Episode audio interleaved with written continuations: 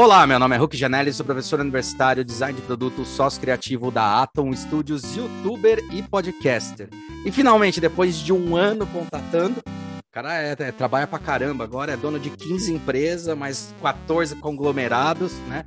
Então, consegui falar aqui com meu ex-sócio, grande amigo, colega de faculdade, Leonardo Massarelli. Leonardo Massarelli é CCO e cofundador da Questo No Many One, consultoria híbrida de estratégia e design. É especialista em Consumer Experience, construção de marcas e consultor de startups. Atuou em desafios globais e no Brasil com clientes como Ford, Natura, Samsung, LG, Energisa, Ambev e PepsiCo, sempre traduzindo o comportamento humano em novas oportunidades de negócio, sejam marcas, produtos ou serviços. Acredita no potencial do design design para gerar resultados e como uma ferramenta para o impacto social. Recebeu diversos prêmios internacionais como Fast Company World Change Ideas, Red Dot e F Design Award, além de ter participado do júri em premiações como Cannes Lions. Cara, queria agradecer muito a tua participação. Valeu por ter aceitado aí o convite, cara. E vamos que vamos, meu.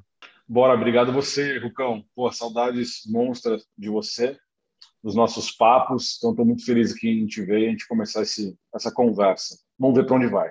Vamos ver para onde vai, né? E o Léo até tá com a cervejinha ali do lado, pra... porque agora é um momento de descontração. Isso é importante. Total.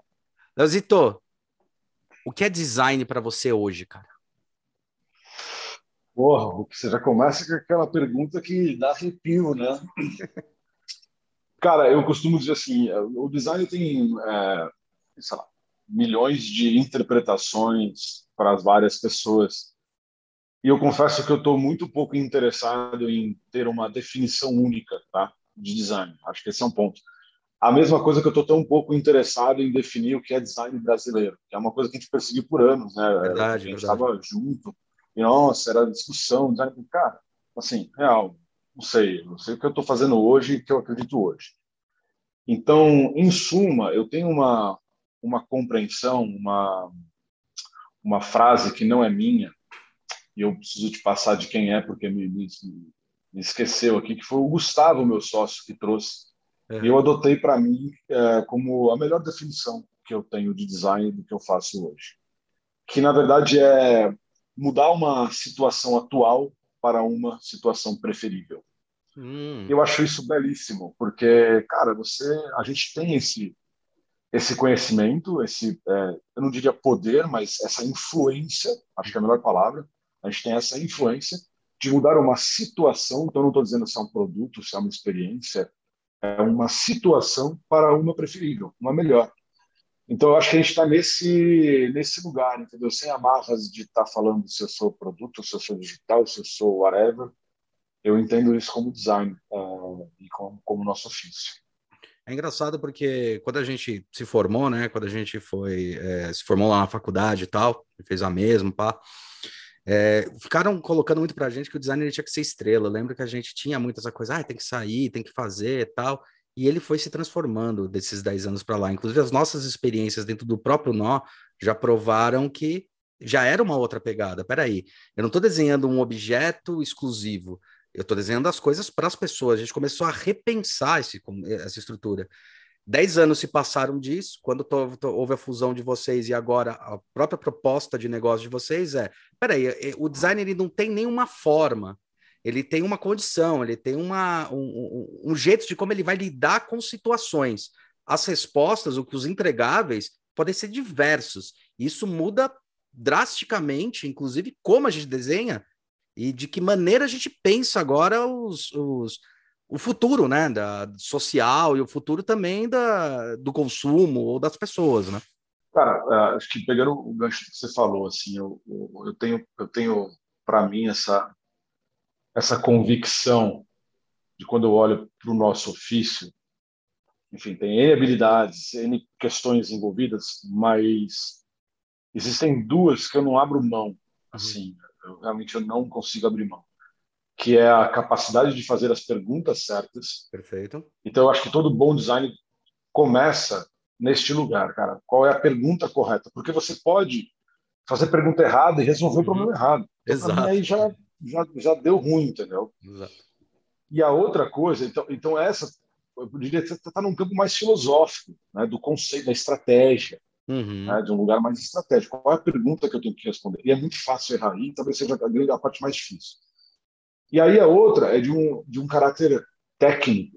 Eu não diria que é técnico no sentido da, da palavra, mas, mas é que é o design mora nos detalhes, assim, o quanto que os detalhes é algo importante na concepção de algo, né?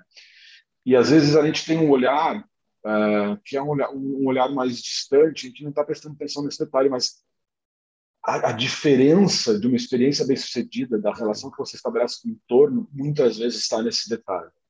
Eu tenho, eu tenho um exemplo, cara, que eu acho muito bacana, assim, que é se você pensar na experiência toda do, do iPhone e da Apple. Para uhum. mim, é um exemplo clássico, velho sim, sim, tal, mas assim, ele é. é um exemplo importante até hoje.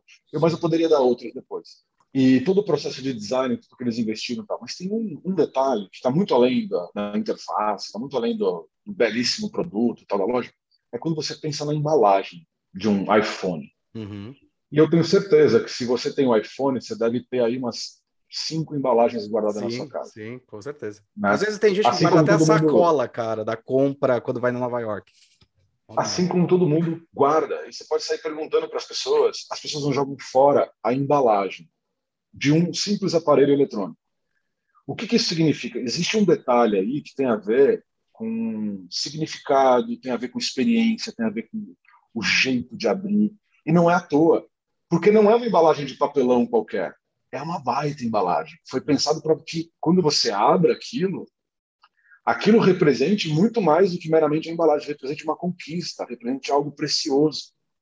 E, de fato, as pessoas guardam. Isso, para mim, tem a ver muito com design e versatilidade. Tem um outro, tem um outro caso também muito interessante, que é um caso é, daquela empresa da Oxo, né, que faz ah, Oxo, é, utensílios de cozinha e tal. Uhum. E, e, e, eu li sobre isso recentemente, cara, e adotei para mim, porque, cara, é realmente assim, né? E o próprio uh, designer fala que foi da, da Frog, se eu não me engano, né? O, o projeto né, inicial, que teve um detalhe que foi fundamental para o sucesso. lembrando que a Oxo não existia, uhum. né? Existia qualquer utensílio né, de metal e tal. E que esse detalhe talvez fez uh, ser o grande sucesso em resumo, para quem está ouvindo aqui, não nos vendo, a Ux surgiu de um insight que era um insight de, de, de usabilidade de um descascador de fruta. Uhum. É, a partir de, um, de, um, de uma pessoa, de um, de um cara, um empreendedor, que sua mulher tinha artrite e era uma pessoa também criativa e tinha uma séria dificuldade de descascar com as ferramentas da época, uhum. 40, 30 anos atrás, acho. E aí eles pensaram em resolver esse problema criando uma pega adequada para pessoas que têm artrite. Mas logo eles entenderam que estrategicamente eles não deveriam necessariamente posicionar esse produto como um produto para pessoas com qualquer é, questão física. Uhum. Deveria ser um produto interessante para todos, ou seja, ele deveria ser absolutamente democrático, ou seja, inclusivo, né? É o que a gente chama de inclusivo. Absolutamente inclusivo, absolutamente inclusivo. E aí, em todo o projeto de design e tal, e, e acho que, cara, é, é belíssimo isso, esse, esse, texto, aliás, fica como recomendação para quem gosta de design. É, tem um link que eu posso te mandar depois, eu posso achar. Na, na vai estar tá aí embaixo na descrição o link que ele vai mandar. Então, galera. E aí o cara conta um pouco, né? Porque todo o processo de design, eles chegaram num, num grip, um grip que, que fosse de forma inclusiva, que aceitasse mão direita, mão esquerda, diversas mãos, e tinha um detalhe ali, que é aquele detalhezinho, para quem conhece a Oxo, que eles queriam dar maciez e tinha uma série de questões técnicas para fazer aquilo e, e, eles chegaram na solução de fazer aquelas pequenas achuras, sabe assim? Sei. Que tipo manopla de bicicleta antiga, uhum, sabe? Que uhum. parecia umas Faz umas canaletas assim, né? E, não, não eram umas canaletas, era, era... um positivo, é, umas barbataninhas, assim, sabe? Umas aletinhas. Sei, sei, sei. E que ficava uma pega gostosa. E aí, é, o grande sucesso desse produto, para muito além da questão, inclusive da usabilidade da inclusão, tinha a ver com este lugar. Tanto que eles perceberam isso logo nos primeiros meses de venda. E eles reforçaram e colocaram um ponto de cor no produto, porque isso despertava a curiosidade das pessoas. E imediatamente as pessoas colocavam a mão no produto que achavam é, gostoso. Semiótica, semântica, usando isso. Né? Você imagina que um produto Legal, um grande império como a, como a Oxo surgiu, talvez, desse lado puramente emocional, que um detalhe é, fez acontecer. Então, eu, eu olho para mim hoje e falo para as pessoas que estão perto de mim, assim, cara, existem esses dois princípios: saber fazer as perguntas certas uhum. e perguntar por quê. Bom, a gente fez muito junto esses exercícios, né? Sim, por sim. quê, por quê, por quê, por quê, para chegar na causa e de repente você ter a possibilidade de, na causa, Exatamente. redefinir o jogo, redefinir uma questão, um novo negócio e tal, e o, o cuidado com uh, o detalhe, né, de quando você executa algo os detalhes eles são importantes e constroem narrativas e um engajamento é, emocional com as pessoas. É, isso é muito legal, porque é legal essa fala que você está colocando, porque isso é uma coisa que veio da gente, né? Veio da, da nossa geração. Porque eu, eu lembro, exemplo, dando aula para alguns alunos, tal, às vezes até falando com o cliente, mas dando aula para aluno, eu falo: ó, é, tem uma frase que é tão norteadora para começar qualquer projeto, e que a gente criou lá no nosso. Quando a gente começou o escritório, que foi fundamental. E para começar qualquer projeto, eu paro, reflito sobre essa frase e começo. Que é, na hora de pensar um copo, não pensar em outros copos, mas pensar no ato de beber água. E aí eu sempre questiono: qual é o ato de beber água? Onde o briefing está errado? Né? Eu, eu brinco com os alunos que um briefing sempre está errado. Você tem que, porque um briefing ele é, ele é consolidado, ele é estruturado em cima é, dos olhares da empresa que te brifou. E às vezes elas não fazem toda a pesquisa, elas estão vendo com um olhar enviesado, um olhar que é unilateral pelo que elas percebem ser um problema. E no final das contas, ela não investigou as pessoas, não investigou as condições, as coisas, né? E o nosso trabalho é desmembrar isso e reentender quais são as perguntas corretas. Que eu, lá no caso, eu acabo chamando de tese, mas são a pergunta correta. O Einstein, para falar até que não é tão filosófico, o Einstein falava muito isso, né? O Einstein virava e falava assim: se as respostas estão erradas, mude a pergunta. Porque se você continuar tentando fazer a mesma pergunta e achar a resposta para aquilo, você vai achar sempre as mesmas respostas. Então, talvez a pergunta esteja errada. E essa questão de fazer a pergunta certa é fundamental, é onde você pode ter um erro estratégico assim, decisivo para um, um erro mesmo de posicionamento. Principalmente vocês hoje, ou a gente hoje, em, em, relação a design, que tem muito claro que a gente não trabalha mais um produto, um desenho, uma embalagem. A gente trabalha o que é, eu, eu costumo dizer assim, aquele golden cycle. Por que a sua empresa existe? Se eu achar essa essência, o resto vai se desdobrar. Mas enquanto é. Desculpa te, te interromper, Não, eu acho importante, acho que você tem vários ouvintes aí de, de diferentes perfis e tal. É, isso que você está falando e que eu estou falando também é importante a gente entender que existe lugar para tudo isso. Existe lugar para sim para o designer, cara, que vai ser aquele cara absolutamente técnico, master of, you know, shape. O cara sabe como ninguém, tem a mão abençoada e o cara a compreensão dele de, de, de, beleza, de semiótica, de harmonia, de equilíbrio, existe esse lugar. Mas, nos últimos anos, a gente uhum. tem, uh, de fato, ganhado um espaço que, vale lembrar, é o espaço que a gente sempre quis. Exato. Então, o, o designer né, e o ser designer é, sempre pleiteou por este lugar, que é um lugar estratégico, um lugar que está no negócio, né? E nos últimos anos a gente tem vivenciado isso de uma maneira muito forte, o que é muito positivo. Só que com isso vem, obviamente, novas responsabilidades, né? Então, assim, saber né, como é que se faz a pergunta certa, é, como é que olha por isso, como é que... Então, eu não digo que o design é só esse lugar estratégico, mas uhum. ele nos últimos anos abriu com muita força e existe sim uma demanda importante de designers que consigam estar nesse lugar um pouco mais amplo, um pouco mais estratégicos, que saibam fazer as perguntas certas. Porque no final, se não tivesse lugar, muitas vezes a gente fica só rodando a né? roda. Né? É. Por exemplo, se você pegar a, a, a, absoluta transformação que a gente está vivendo em transportation e que é uma uhum. área consagrada para designers. Sim. Você sabe quantos designers que são absolutamente apaixonados por desenhar carro. Sim, sim. entra na faculdade e, por empresas, isso.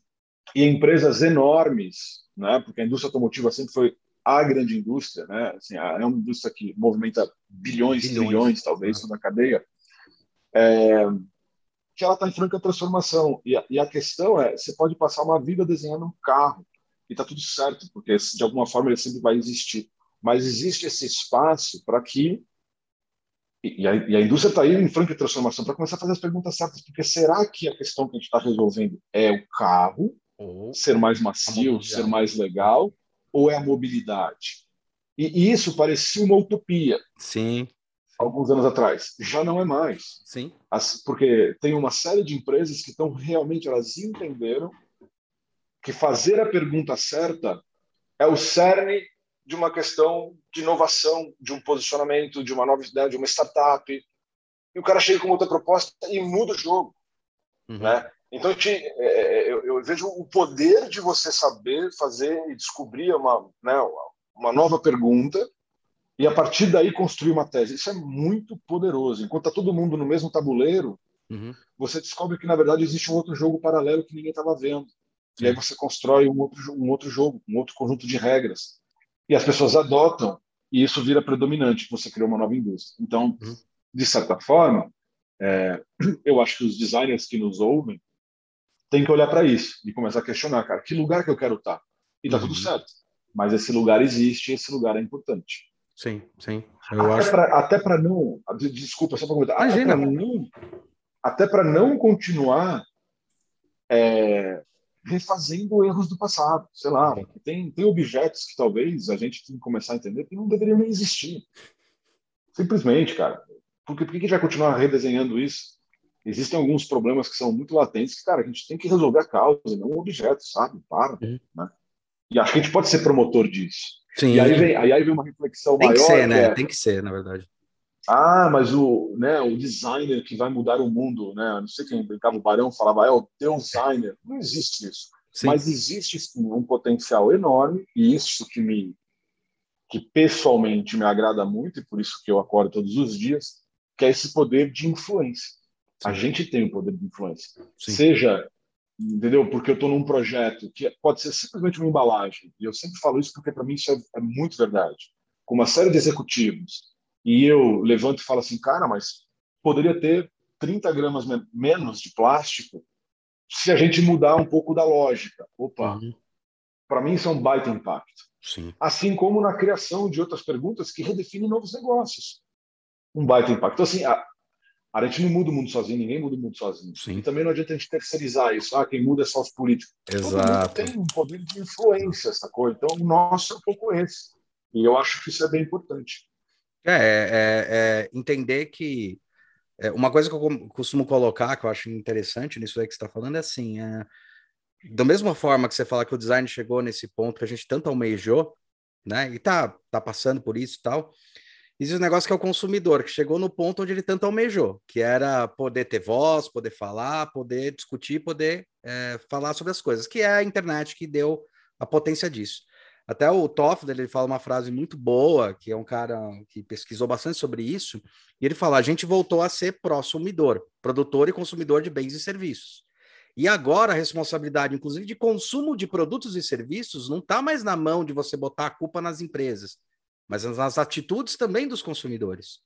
Eu falo quanto designers, a gente tem que ter responsabilidade social e que às vezes não é só trabalhar com comunidades mas é também na hora que você está produzindo um produto ou uh, desenhando uma embalagem, falar quanto pode ser menos, quanto pode pesar menos. Será que precisa de tudo isso de embalagem mesmo? Será que esse produto, é, eu preciso ter tanta demanda desse produto? Qual é a responsabilidade que eu tenho sobre o, o design cíclico, sobre o retorno disso? Né? De que maneira eu vou trabalhar isso? Né? Acho que é por esse lado. Uma coisa que eu queria te perguntar, você falou falando sobre o discurso pro designer e o discurso pro empresário. Né? O cara ia falar: tudo bem, eu tenho meu negócio, é, ele deu lucro, ele está indo, mas eu não consigo ver uma luz no fim do túnel porque eu sempre produzi dessa maneira. Ele tem que ter um novo olhar para isso, um olhar refresh, né? É, e eu acho que o nosso papel, é, quando a gente fala, não é que o design é mais importante ou não, mas eu costumo dizer que, como fomos doutrinados a sempre enxergar o usuário, ou seja, o cliente do meu cliente, não o meu cliente, mas o cliente do meu cliente como ponto de partida, o cara que vai usar, o cara que vai fazer, a gente tem um olhar muito mais amplo para, inclusive, mexer, porque a nossa estratégia vai de negócio, a nossa estratégia de, de profissão, não vou falar nem de negócio, é fazer aquela gestão que não é uma gestão é, vertical, é uma, é uma gestão em T. Tipo, vai ter um momento que você fala, cara, neste momento é o momento de eu falar, por exemplo, com é, o engenheiro. Ou nesse momento é o momento de eu entrevistar uma pessoa para falar se o meu projeto está indo no caminho correto. Então, acho que a gente tem essa, essa, essa capacidade de ir moldando e testando muito rápido para validar rápido também, né? Sim, mas calma aí, acho que tem várias camadas dentro do que você falou. Várias. Falando sobre as pessoas, né? Acho que sim, é, talvez seja um dos nossos principais, é, sei lá, matérias-primas, né? A compreensão das pessoas, dos seus hábitos, comportamento, crenças, porque também é, é isso, né? às vezes as pessoas esquecem, as pessoas elas têm sistemas de crenças, e crenças, cara, você sabe, o mundo tem tanta loucura que é só por crença, então assim, crença move muito das atitudes, né? Uhum. Então, é, é, o, o nosso trabalho, ele começa com essa compreensão, né? Assim, muito claramente, indo em profundidade, qual é o conjunto de crenças das pessoas, essas crenças, de alguma forma, essa, né, esse arranjo de crenças que elas têm, cristalizado, seja lá quais forem, é, geram uma, um tipo de conduta né, perante a vida, perante um tipo de comportamento. E até e a gente entender, né? E a gente entender isso é parte crucial de um trabalho de a gente ressignificar qualquer coisa, seja um objeto, seja um serviço. Quando a gente olha para o empresário, né? E pro, enfim, para esse lado do negócio, né? Que é o que você estava me apontando na pergunta. É, eu vejo uma transformação, não na velocidade que eu queria, mas assim, uma, uma grande transformação, tá? Porque está ficando claro, óbvio que tem empresários que simplesmente não vão olhar, porque não, não tem, e é justamente o que você falou, cara, eu faço prego desse jeito, e vou fazer a vida inteira. Para que mudar? Tá bom. E tá tudo certo. Como é que eu posso chegar para esse cara e falar assim, não, muda? É verdade. É verdade. Ah, o cara tá lá, é sucesso, criou o filho dele, ganha uma grana e tá sim, tudo certo. Sim. O problema é que sempre tem alguém do lado que você não sabe direto, né, da onde vem, que está pensando sobre aquele problema, aquele setor e vai chegar numa solução nova que talvez seja dominante. Perfeito. Então, tem empresários que já estão num momento de vida que, cara, uma grande realidade o cara tá cagando, já fez uma vida. Ah, se mudar, beleza, eu já tenho aqui meu, meu, meu império. E tem outros empresários não, que estão num outro contexto, né? Então, você está falando de, muitas vezes, é uma empresa pequena, uma empresa familiar, uma empresa que o cara Sim. já fez o legado. E tem outras empresas que não, e outros empresários que não estão pensando no futuro, no legado, na transformação. Na... Normalmente, essas pessoas estão mais atentas ao que está acontecendo no mundo. Uhum. E aí começa por uma simples percepção, cara. O mundo está mudando. As pessoas, uhum. né, há 15 anos atrás, 10 anos atrás, não, não tava essa loucura com o celular, né? Essa briga por atenção. Uhum. Outro dia eu vi um repórter no Brasil, é um dos países que, em média, as pessoas mais gastam olhando para o celular. Cara. Isso Sim. muda tudo, tá ligado? Sim. E, então tem vários empresários que não estão necessariamente olhando para isso. Mas os que estão olhando já começaram a perceber. Fácil de, fácil de entender. Por exemplo, toda a cena de startups, que é uma cena que eu gosto muito. Sim. É, se você olhar o Brasil no último ano, e isso é fruto de uma construção de longo prazo. O Brasil, no último ano, teve recorde de investimento em startups. Teve, sei lá, acho que só o ano passado tiveram 21 novos unicórnios no Brasil, coisa que, porra, nunca aconteceu. Uhum. E você vê que o que, que todas essas empresas têm em comum? De alguma forma, elas são insurgentes, elas estão mudando paradigma, elas estão vindo com soluções que muitos outros empresários simplesmente estão assim, sentados no trono, falando: ah, a empresa está aqui, e de repente surge uma startup que vira dominante, acabou o negócio do cara. Então, assim, uhum.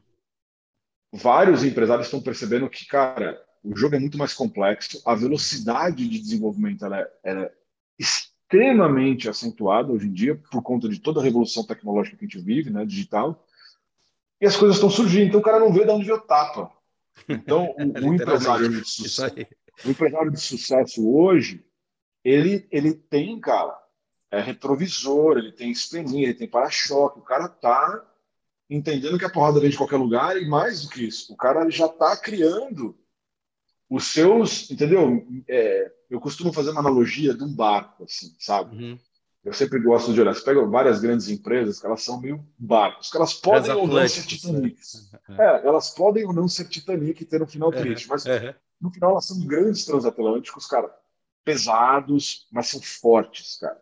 Elas são fortes, elas têm estofo, elas têm, elas têm tudo que elas precisam de certa forma, mas elas não têm uma coisa, porque essa empresa, às vezes, muitas vezes, elas se enrijeceu de tal forma que, apesar dela ter força, ter dinheiro, ter a mecânica, ter a tecnologia, ela não tem a cultura, ela não tem o, o, o, a chave que, que, que muda. O que a gente começa a ver, e a analogia que eu gosto é assim: você tem esse transatlântico, e tem algumas empresas já fazendo isso de certa forma, que é você começa a ter os seus botezinhos, entendeu? Piratas, a Coca faz sabe? isso há anos, né, cara? A Coca-Cola tem essa Porra, há anos. Você tem aqui um naviozão, beleza, difícil de mudar a direção dele, mas, mas você consegue mudar, né? É, e de repente você tem ali uns grupos, uns negócios novos que, que, que te permitem maior reflexão, que te permitem novas é, é, cartadas. Então eu vejo isso acontecendo, eu acho que, por isso, inclusive, que eu acho que a gente está num, numa época de ouro do, do, uhum. do design, é dessa reflexão. Nessa eu acho que a gente está nesse lugar. Né, é, nessa reflexão, acho mesmo. Quando você falou das startups, eu percebo que elas, o grande diferencial dessas startups é que ela vai direto, ela só consegue existir quando ela atinge uma necessidade e resolve uma problemática. Só que ela também tem um tamanho. Eu acho que as empresas hoje, devido à quantidade, porque a gente vive em tribos agora, voltou a viver em tribos, né? Mas não são mais tribos locais, mas tribos mundiais. Ou seja, alguém que eu posso estar conectado do outro lado do mundo, que tem o mesmo sentimento e as mesmas coisas que eu tenho. Eu percebo que as startups elas têm essa potência de crescimento, mas eu começo a acreditar que as empresas cada vez mais elas têm um teto de crescimento saudável. Tá? Então, acho que a partir do momento que ela começa a crescer muito, ou começa a querer abraçar demais, ela deixa de atingir a sua tribo e começa a perder valor na relevância. Eu acho que uma empresa que enxergou isso de uma maneira interessante foi a própria Disney, né? Eu sempre comento isso que eu acho interessantíssimo. Ela pega e fala: tá, não consigo vender Mickey para 7 bilhões, tem gente que odeia, mas dentro do meu core, o que, que eu vendo? Fantasia? Quais são as marcas que eu posso transbordar e trabalhar picado para realmente começar a ganhar relevância? Então, acho que as startups elas são um grande fruto disso. Aliás, a Google é, a própria a Google ela, ela é um campus que embute muitas startups. O Waze é uma relação dessa, né? Então é um crescimento desse. Eu acho que startup é uma coisa muito importante, mas é, tem que tomar cuidado para também não ficar tão engessado, né? Não, acho que pelo contrário. Acho que startup está aí para não engessar. A startup está aí para provocar um monte de startup com novas ideias, com novos formatos. E, e, e, são as empresas que estão mordendo o calcanhar de um monte de outra empresa. Sim. Né? E que está fazendo a coisa mudar. Porque você sabe, né? É, muitas vezes nós, de alguma forma, o ser humano médio só muda, me desculpe o português aqui, quando a água bate na bunda. Sim, sim, sim. Então, quando o, né, o camarada está ficando doente, o cara muda. Quando a empresa dele começa a perder share ou, ou intenção de compra em qualquer pesquisa, opa, o cara começa a olhar e ficar desesperado. Isso tem acontecido, né? Isso tem acontecido. Acho que todo empresário que tem olhado para o seu negócio e para o futuro do seu negócio, o cara está olhando. O cara está monitorando tal, e, e, a partir desse monitoramento, o cara também está se ressignificando e, e, e, procurando fazer as boas perguntas. E aí a gente entra como uma luva. Né? É, existe um. Existe um. É, dentro de todo esse contexto, né, que eu acho que, que o design colabora no, né, na construção de novos negócios disruptivos, nessa que é esse conceito de design driven company. Né? Uhum. Esse é um conceito é, já amplamente debatido, mas que vem crescendo. Amplamente debatido talvez dentro da nossa bolha, mas sim, vem sim, crescendo. Sim. E que está criando, de certa forma, parâmetros né, sobre cara, o impacto disso, né, do que é ser uma, uma design-driven company ou uma design-driven startup. Né? Tem alguns relatórios muito legais sobre isso que demonstram, de forma A mais B, a diferença que isso faz no mundo dos negócios. É, então, assim, ó, alguns dados. Por exemplo, existe um instituto que é o DMI, que é o Design Management Institute, e eles têm uma pesquisa que, cara, faz, sei lá, uns sete anos, talvez até mais, que, é. que, eles começaram a, é, eles começaram a monitorar, por exemplo, o desempenho das empresas listadas na bolsa, ou seja, as empresas de capital aberto, que, portanto, têm todas as suas informações abertas, né? Uhum. É, então, os caras começaram a monitorar a performance daquelas empresas classificadas por ele, segundo vários critérios, de design driven companies. E, cara, é, essas empresas, no longo prazo, quando comparada por similares, elas têm uma performance média de 211% do que as comparadas. Porra, cara, assim, para mim isso significa alguma coisa. Em cima dessa pesquisa, é, teve um reporte também super novo da McKinsey, que você sabe que a McKinsey também está olhando para design, grande consultoria de negócio e tal, uhum. e acho muito legal esse movimento. Uhum. E eles lançaram um reporte, acho que faz dois anos atrás, super quente, que é o The Value of Design, ou alguma coisa assim, The Value of Design. E também e eles abordam lá o DMI, porque de alguma forma foi a base do, né, do, do, estudo assim, para eles, mas eles fizeram uma pesquisa entre as empresas que eles têm né, consultoria ao redor do mundo, envolveram 500 empresas em setores como health, financial, consumer goods e whatever. E, e também dentro dessa lógica do que é uma design-driven company. E aí eles olham, cara, cultura, é, sei lá, prototipação, tudo aquilo que de alguma forma são os checks para você falar, cara, essa empresa é uma empresa que cultua esta mentalidade. Uhum. E meu, eles acharam assim índices assim absurdos de retorno, de crescimento quando comparado com empresas que não são. Então assim, reforça o outro estudo.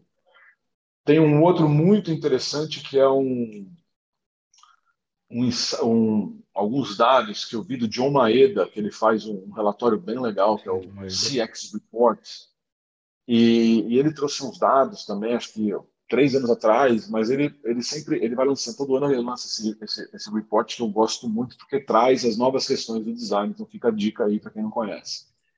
E, e, ele trouxe alguns dados, cara, é, baseados no CB Insights, tá. por exemplo, que das, das várias ali unicórnios americanas, saúde, das várias unicórnios americanas dentro do setor internet, né? Então, sei lá, Airbnb, não sei o quê, 21% eram fundadas por designers ou cofundadas por designers.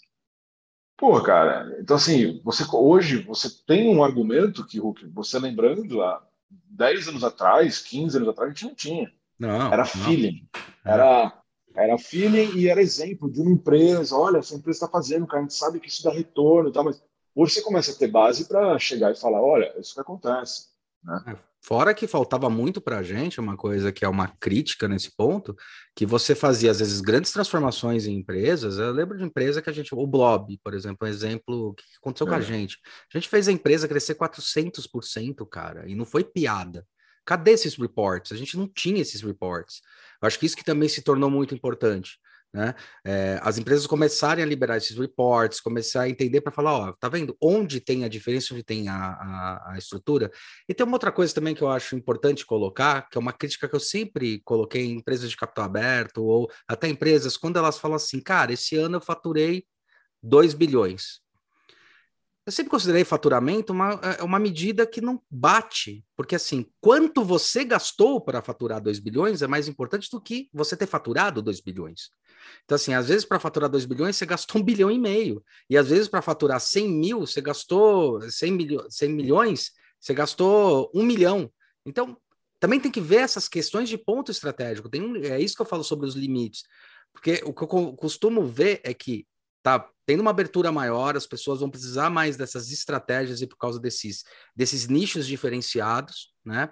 E, e, e essa postura é importante, ou seja, o que é hoje que a gente está discutindo há um tempo, há um tempo aí, vamos parar de fazer o fast fashion ou fast design começar a fazer o slow, mas o slow não é fazer lentamente, é fazer conscientemente produtos, serviços que realmente são relevantes e vão dar. Porque afinal a gente está falando tudo aqui do quê? Lucratividade das empresas. Gente não está falando isso só de uma maneira é, filosófica, né? É, tipo, isso gera é, proposta de valor. Quanto mais proposta de valor e entendimento que o público gostou da tua marca, quer consumir a tua marca, mais ele vai consumir, portanto, você vai ter mais lucro, mas eu acho que também tem um limite nisso. É isso que eu sempre vou discutindo e que eu acho que também as startups ela começaram a crescer muito. Eu não preciso mais de macro empresas absurdas que vão dominar todo o mercado global, mas eu preciso de pequenas empresas e às vezes até trabalhando em co-op uma com a outra. Uma coisa que eu estava vendo muito é essa cooperação entre uma empresa e outra. Ah, você é uma startup faz isso? Vamos trabalhar junto. Aliás, é a proposta, inclusive, de negócio que vocês estão fazendo. Deixa eu te falar uma coisa, cara, dentro do que você falou. Duas coisas.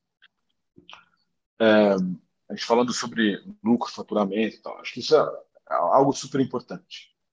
Mas a gente vem né, de uma vivência, não estou falando da gente, estou falando nós, humanidade, uhum. A gente vem de uma vivência que é uma vivência que não tinha algumas reflexões e que e que hoje essas reflexões elas existem, né? É, então assim, antigamente me refletia sobre o valor intrínseco da matéria-prima. Porque afinal é, é água, ninguém custeia. CO2, ninguém custeia. Só que todo mundo começou a sufocar. Estamos sufocando, as geleiras estão derretendo. Ninguém questionava este valor relacionado ao meio ambiente, ninguém questionava, portanto, sustentabilidade, ninguém questionava diversidade. Até abafava, né? A comunicação. Comunicação sempre foi a comunicação. Cara, e hoje não é mais. Então, assim, a gente vive num, num, né, num é, diferenças sociais, né, o distanciamento social, esse, esse puta guerra que a gente tem. Então, eu acho que a gente está num momento, né, hoje, que isso já não é mais tolerável. E principalmente, ainda falando de negócio, você vê agora que essa pressão, e eu acho essa pressão muito positiva, ela não acontece apenas por uma questão quase que filantrópica das uhum. empresas, ah, vamos mudar o mundo, mas é o seguinte, os, os financistas, né, os grandes investidores, uh, os family offices, enfim, os grandes fundos, eles estão sendo realmente muito pressionados e estão transformando sua política. Então tem a tal palavrinha aí do ESG, que hoje está uhum. bombando. E, e, as empresas têm que ter essa, essa, essa reflexão. O que, que eu quero dizer com tudo isso? Que uma empresa, de alguma forma, ela não, tá, ela não deve estar apenas interessada no lucro. Lucro, sim, é importante. Trabalho para ter lucro. Uhum. Né? E várias empresas trabalham para ter lucro e tal. Acredito que isso é importante. Uhum. Agora, não é mais, ou não deveria ser apenas a regra do jogo, a medição. A única né? régua, né? A, a, eu, eu, vejo que, de alguma forma, isso está tá acontecendo. Assim. A gente começa a ver várias empresas preocupadas com impacto. Né? Impacto vários, impacto na vida das pessoas, né? impacto, de, impacto de qualidade de vida, de redução de carbono, de, é, de maior horizontalização ou distribuição, whatever, qual, seja, mas a gente, acho que a gente chegou num, a gente está chegando num ápice tão zoado do mundo que as pessoas estão começando a entender assim, cara, se não tem mundo, não tem lucro. Se não tem mundo, não tem sucesso, não tem, tem nada. Então, assim, eu preciso cuidar para que, para que de fato essa máquina seja uma máquina próspera e sustentável. Então, eu acho que isso tem acontecido. E aí eu gosto de olhar é, como, como é que a gente trabalha, né? Quanto esses, todos esses fatores que eu estou te falando, eles têm que estar presentes no, no campo das questões, Perfeito. no campo das reflexões da empresa, Perfeito. dos designers e tal. Não é fácil fazer isso, né?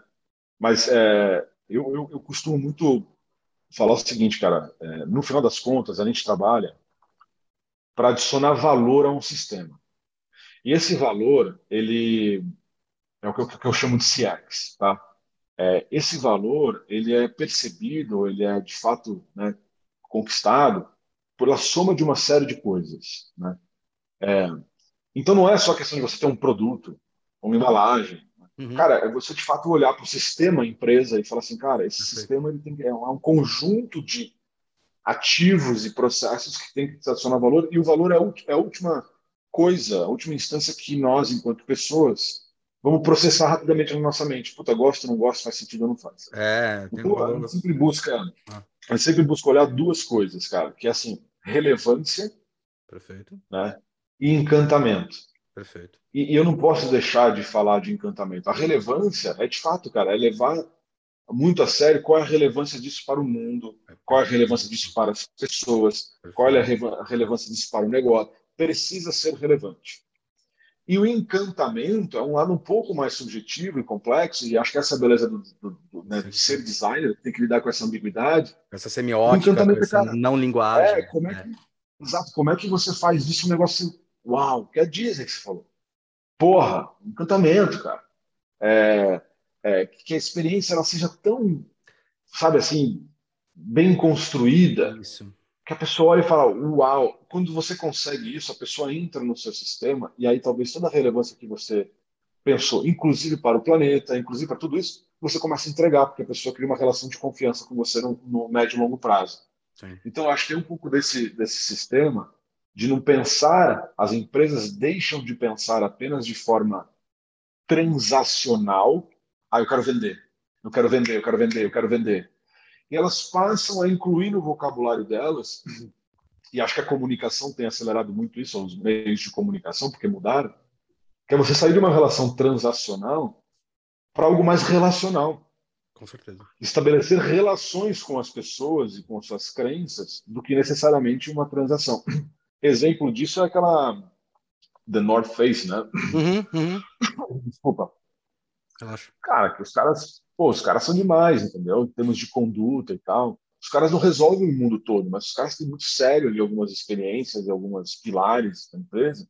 Os caras transformam em ações que, pô, as, as pessoas criam um relacionamento, cara, um, né, um adoramento com aquela empresa, e isso transforma muitas coisas, isso passa a ser referência. Então, eu acho que é meio por aí. E o blog que você citou, eu acho que é um, projeto que eu me orgulho muito até hoje, que nós fizemos em conjunto. Uhum. É claro, foi, foi uma startup antes da época, Sim. né?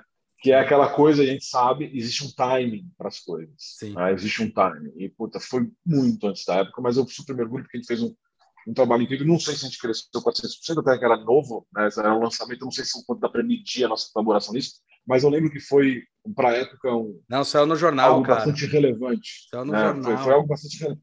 Eu sei, eu sei que foi algo bastante relevante. Assim, poxa, o design cumpriu um papel né, de, de, de, de, de um encantamento e, e, e todos os princípios de usabilidade já estavam lá, né?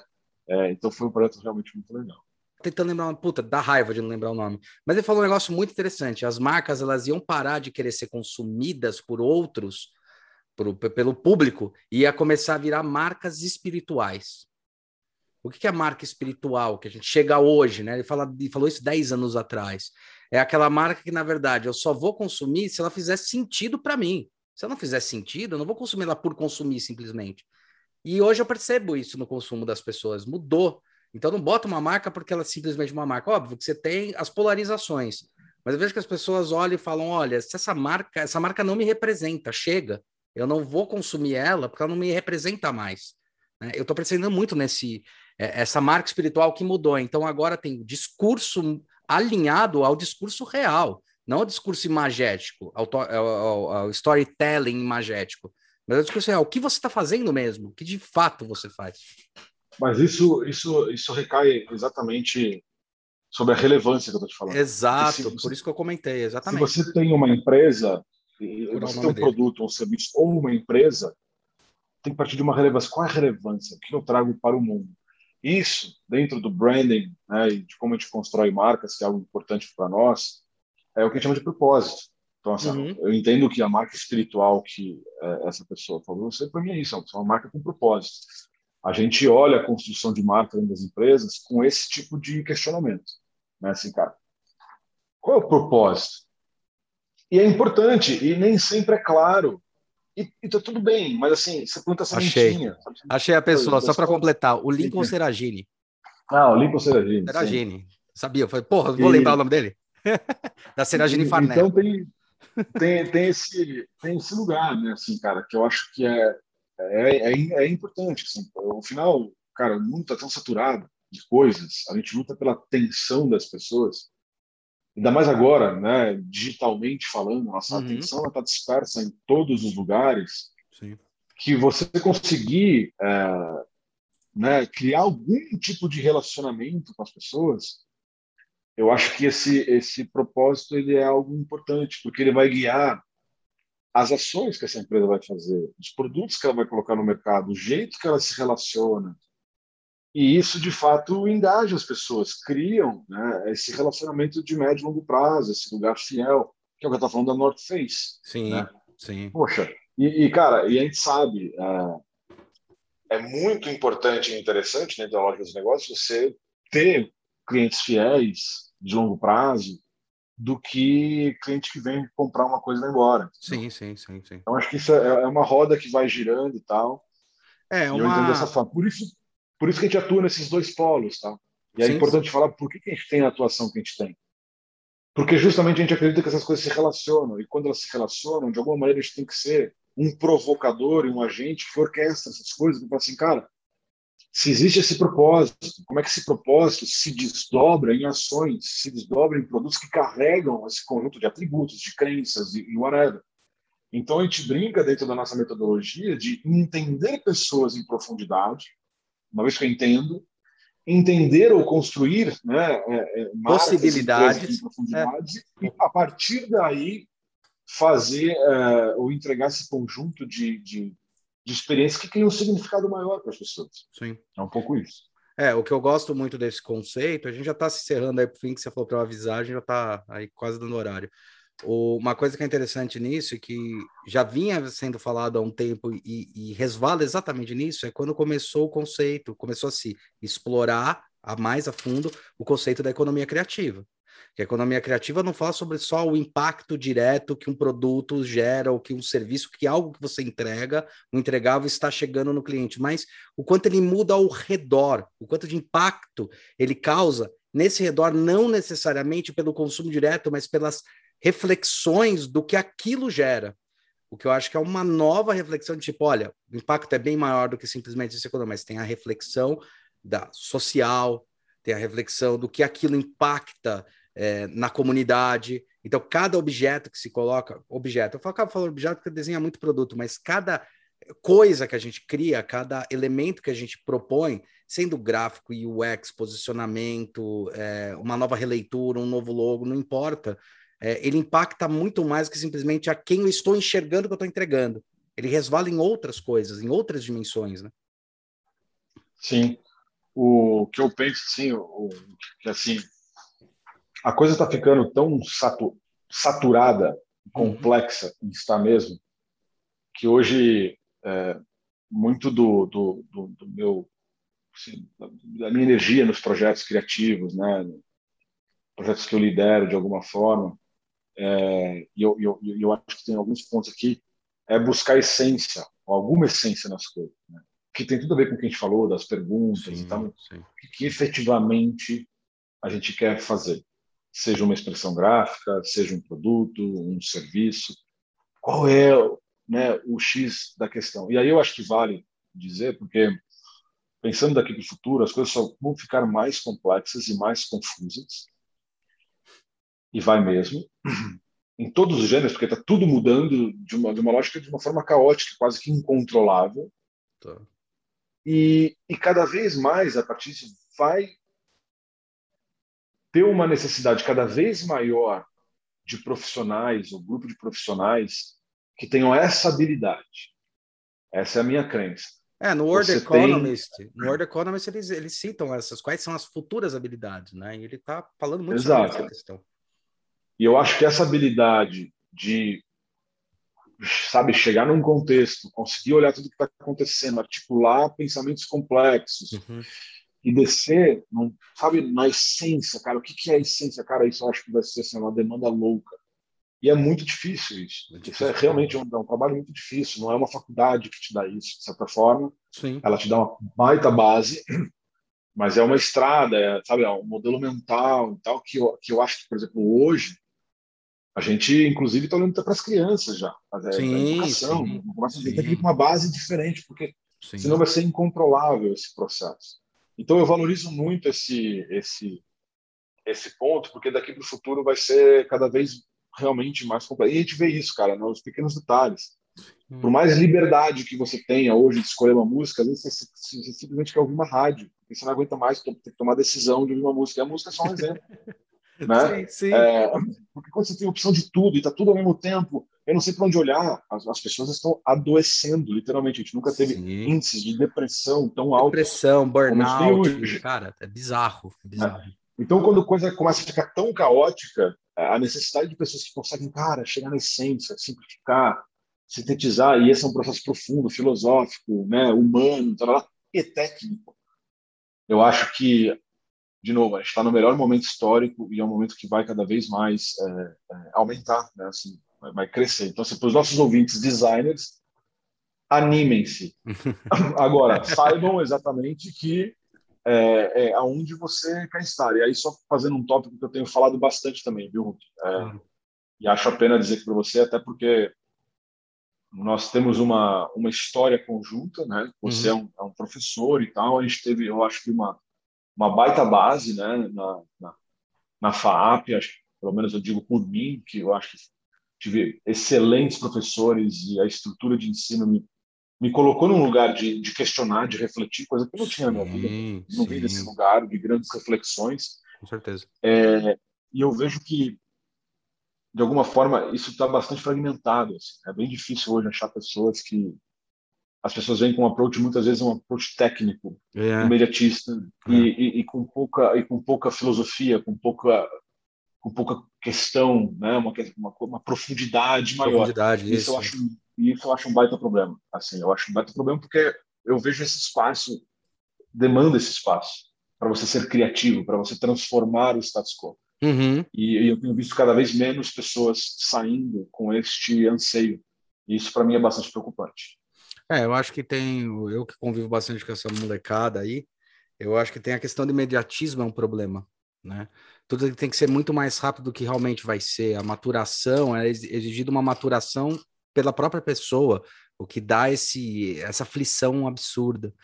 Um, você falando sobre isso, uma das questões que, aliás, eu fui dar aula a convite de vocês para o IED, porque perguntaram: ah, quem que pode dar? Vocês que me chamaram e provocaram isso, e a partir dali, você, o Barão, isso tem que ser muito claro, porque isso acontece mesmo. Vocês falam, cara, essa é uma pegada que você gosta, você podia se dedicar. Ainda demorou 10 anos até eu conseguir os títulos que eu precisava para efetivamente dar aula. É, mas uma coisa que eu percebi que eu queria trazer muito e que eu sentia falta é que assim, era só academia ou era só o, o, o, o trabalho, o trabalho não, o, o mundo fora da academia. E eu falava, meu, tem que unir essas duas coisas, que enquanto estiver distante, a gente vai ter um problema grave. Tá? Então, uma coisa que eu tento fazer dentro disso é assim, galera, muito legal a teoria, mas vamos na prática entender onde pega. E eu não estou falando só de Sim. tecnicamente, mas onde pega, onde as pessoas estão gritando pela dor. Então, não adianta você usar um monte de parâmetro, um monte de organização, design para lá, Munari para cá, uma porrada de coisa, se as coisas são muito mais complexas para serem analisadas se os entendimentos têm que ser se as perguntas têm que ser adequadas, né? Então, o processo de empatia, de é, alteridade, eu estou praticando muito com eles para tentar falar, cara, legal, mas vamos refletir sobre, não cuspir as coisas. Até porque o que acontece muito com alguns alunos ou algumas pessoas hoje é assim, tá, como é que eu faço fazer design? Então, eu, é, eu vou aprender software? Cara, isso aí é ferramenta, bicho. É, desenhar bem não te define como um bom designer. Aliás, se você vai procurar a faculdade que desenha bem, errou.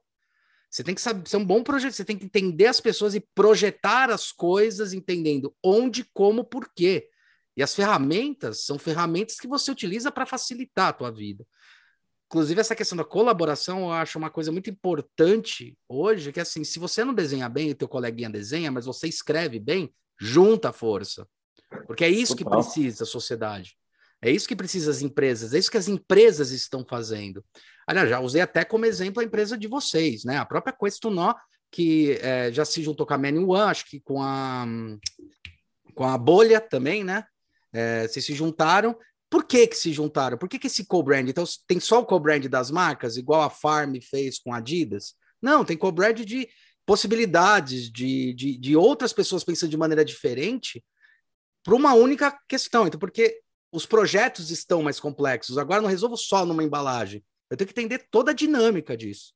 Tanto que uma das primeiras. Não, sem dúvida, sem dúvida. É, tanto que uma das primeiras aulas que eu vou começar a introduzir, eu falo assim: ó, tá vendo o business model? Eu dou o business model e falo, tá vendo isso aqui? Aqui é o lado conceitual, aqui é o lado pragmático. A gente tem que saber conectar essas duas coisas, entender para quem eu estou fazendo e por que eu estou fazendo. Então, tentar resgatar isso que você está falando é, uma, é fundamental, né? É fundamental. É, mas, de forma geral, falta um pouco de arte, poesia, falta, filosofia. Falta. Né? Então, assim, a falta tá reflexão. Muito técnico. É reflexão, é. cara. E, é, e é isso, é algo que a arte entrega, muitas vezes, a filosofia. E parece que isso foi esquecido. O design ele ganhou tamanha importância. Você vê, por exemplo, dentro do, do lugar de UX. Uhum. Cara, uma das profissões mais demandadas hoje. Sim. Tá tudo certo, precisa de um monte de gente. Mas e aí, né? E essa parte. Então, assim, eu sou, eu, eu, eu de alguma forma eu olho para esse ensino integral e ainda acho que é um baita modelo que muitas faculdades a gente sabe que optaram por um outro caminho, um caminho Sim. mais técnico, mais imediatista, o que também Sim. tinha seu valor, porque Sim. tinha um monte de gente saindo sem ferramental, né, assim, ferramental e tal. Sim. Mas eu acho que talvez valha aqui uma provocação para a gente voltar um, né, um passo além para olhar adicionar, né? um pouco mais Ou, profunda, né? Eu costumo dizer que é adicionar esse layer que se esqueceu. Né? Adicionar Total. esse layer do, do, do, sentido do simbolismo. Tudo é importante, mas esse sentido do simbolismo, de filosofar sobre a existência humana, porque é isso que a gente está questionando hoje. Qual a minha existência e meu lugar de pertencimento? Agora eu não estou falando só como, como, como cliente, mas eu estou falando assim como ser humano. Qual é o meu pertencimento? Qual é o meu lugar? O que eu faço? Qual o impacto? O que eu estou fazendo, quanto isso impacta ou não naquilo que eu vou produzir, ou naquilo que eu estou imaginando. Quer dizer, refletir sobre isso, a filosofia, tudo isso é muito, é fundamental para realmente quebrar paradigma, né? E, e, olhar sobre um outro viés, eu acho que é muito importante. Porque isso é que você falou, a ferramenta acaba te jogando só para um viés. Que essa é a minha crítica, de certa forma, quando o pessoal fica insistindo em dar metodologias como formas é, gera, como forma assim, é, essa metodologia Baxter é boa, design thinking é essa que você tem que seguir. Não, cara, são metodologias que estudam formato. Você tem que entender como trabalhar com elas e não usar metodologia, elas. Metodologia boa é aquela que serve naquele momento. Exato. Sim. E uma coisa que eu falo muito assim: os caras colocaram, serviu muito bem. Agora, o que você tira dessa metodologia para o seu método de trabalho?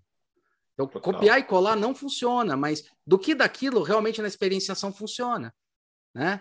É, então, eu acho que é, é, nesse ponto, e isso é um problema, porque quando a gente dá curso, quando eu dou curso, por exemplo, para design, design thinking, eu já dei curso é, para empresas, e as empresas vêm falar, ah, mas qual é o método? Falo, cara, se você não entender qual é o propósito, não posso te dar qualquer metodologia, não vai servir para nada para você. A ferramenta, você compra um livro e aprende. Você vai num vídeo do YouTube e aprende, cara. Não é essa a questão. A questão é refletir sobre. Né? Acho que é muito desse lado. Muito, muito bem colocado, seu Hulk. É isso aí, Leozito. Cara, a gente deu o tempo aí que você pediu, é, que deu uma horinha, você já tem outros compromissos, é assim mesmo? Pô, cara, muita desculpa. Hoje Relaxa, um meu. E tem duas perguntas, né? Uma pergunta que assim, o que você, é, qual seria uma reflexão final que você diria sobre tudo, sobre você, sobre é, esse momento, uma reflexão sua. E a pergunta, é uma pergunta bem idiota, porque todo mundo faz: como é que eu faço para mandar currículo? Bom, tá aí embaixo. Acho que, cara, acho que existe uma reflexão importante que é. Cara, você me conhece bem, acho que sou uma das pessoas mais ansiosas Sim. que pode existir, e existe um processo de amadurecimento que me faz olhar hoje e ver com muita clareza coisa que eu sempre ouvi, mas não entendia, mas então eu reforço, porque é importante. Que no final, cara, o, o tempo é, cara, a principal escola, sabe? É, o tempo é a prática, cara. Porra, é. sei lá, olha, a gente olha para trás, já faz 20 anos que a gente saiu da escola. 22, cara, 22, 22 negão. Né? Então, e, puta, e fazendo mil coisas. E aí, eu acho que é importante essa compreensão, né? Não adianta você, puta, sair e já querer ser o foda, sabe? Assim, tem um, um, tem um calejamento. Então, acho que essa é uma reflexão é, importante. E aí, sobre o currículo, cara, pô, nosso site, entra lá, tem lá um campo lá, enviar Galera, currículo. Eu costumo dizer, achei é, que o Léo ia falar outra coisa, falar, meu, se vira, entra no site, se vira. Não, tem lá, tem lá, meu, já cai pra gente aqui, a gente tem um banco, é importante, porque a gente tem um banco de, de talentos. Sim, sim. Agora, já fica a dica, hein, meu, assim, a observação final, assim, cara, é, a gente não, assim, a gente não lê currículo, a gente lê depois, a gente vê portfólio. Sim. Então tem, tem uns camaradas que às vezes mandam assim os currículos, ah, não sei o que, escrito bonitinho, não sei o que, meu, né? Mostra aí o que você fez, o que você faz. Ah, mas eu não tenho trabalho. Inventa um trabalho. Sim. Cria um conceito, né? Tem, tem, uma historinha rápida aqui, do, eu esqueci o nome do figura, uma pena, mas um, um, designer que ficou um designer importantíssimo na Europa. Eu lembro quando ele surgiu, a gente estava no Normal Design ainda, e o cara construiu toda uma carreira só em conceitos. O cara não tinha nenhum trabalho, era estudante, a criar conceito de design para Louis Vuitton, para Coca-Cola, não sei o quê. Não é Daniel Simon, não, é. cabeça. Não, não, é, não, é não, Simon. não, era outro cara. Não. E, cara, o cara começou a fazer essa onda e a onda começou a chamar atenção, porque os projetos eram muito bons. Aí o cara começou a ser comissionado direto. Então, assim, vejam que isso tem um potencial, né? Então, é um pouco isso, cara. É, eu... Olha, adorei o papo, cara. Pô, adorei também, cara. Foi muito bom te ver, cara. Manda um beijo pra Estelinha, pra sua filhota. Pode deixar. Cara. E ó, já fica aí, cara, anotado que quando rolar aí a oportunidade de bater um outro papo, pode contar. A gente bate, adorei. Claro, claro, claro. As portas estão abertas aí, meu querido, tá bom? E Show. aquilo lá que a gente já combinou um dia, eu vou cumprir. que é levar alguns alunos aí pra conhecer, que tem alguns que estão querendo conhecer. Por favor. Agora não é a melhor época, né? A, a época pandêmica, mas É. muito em breve será.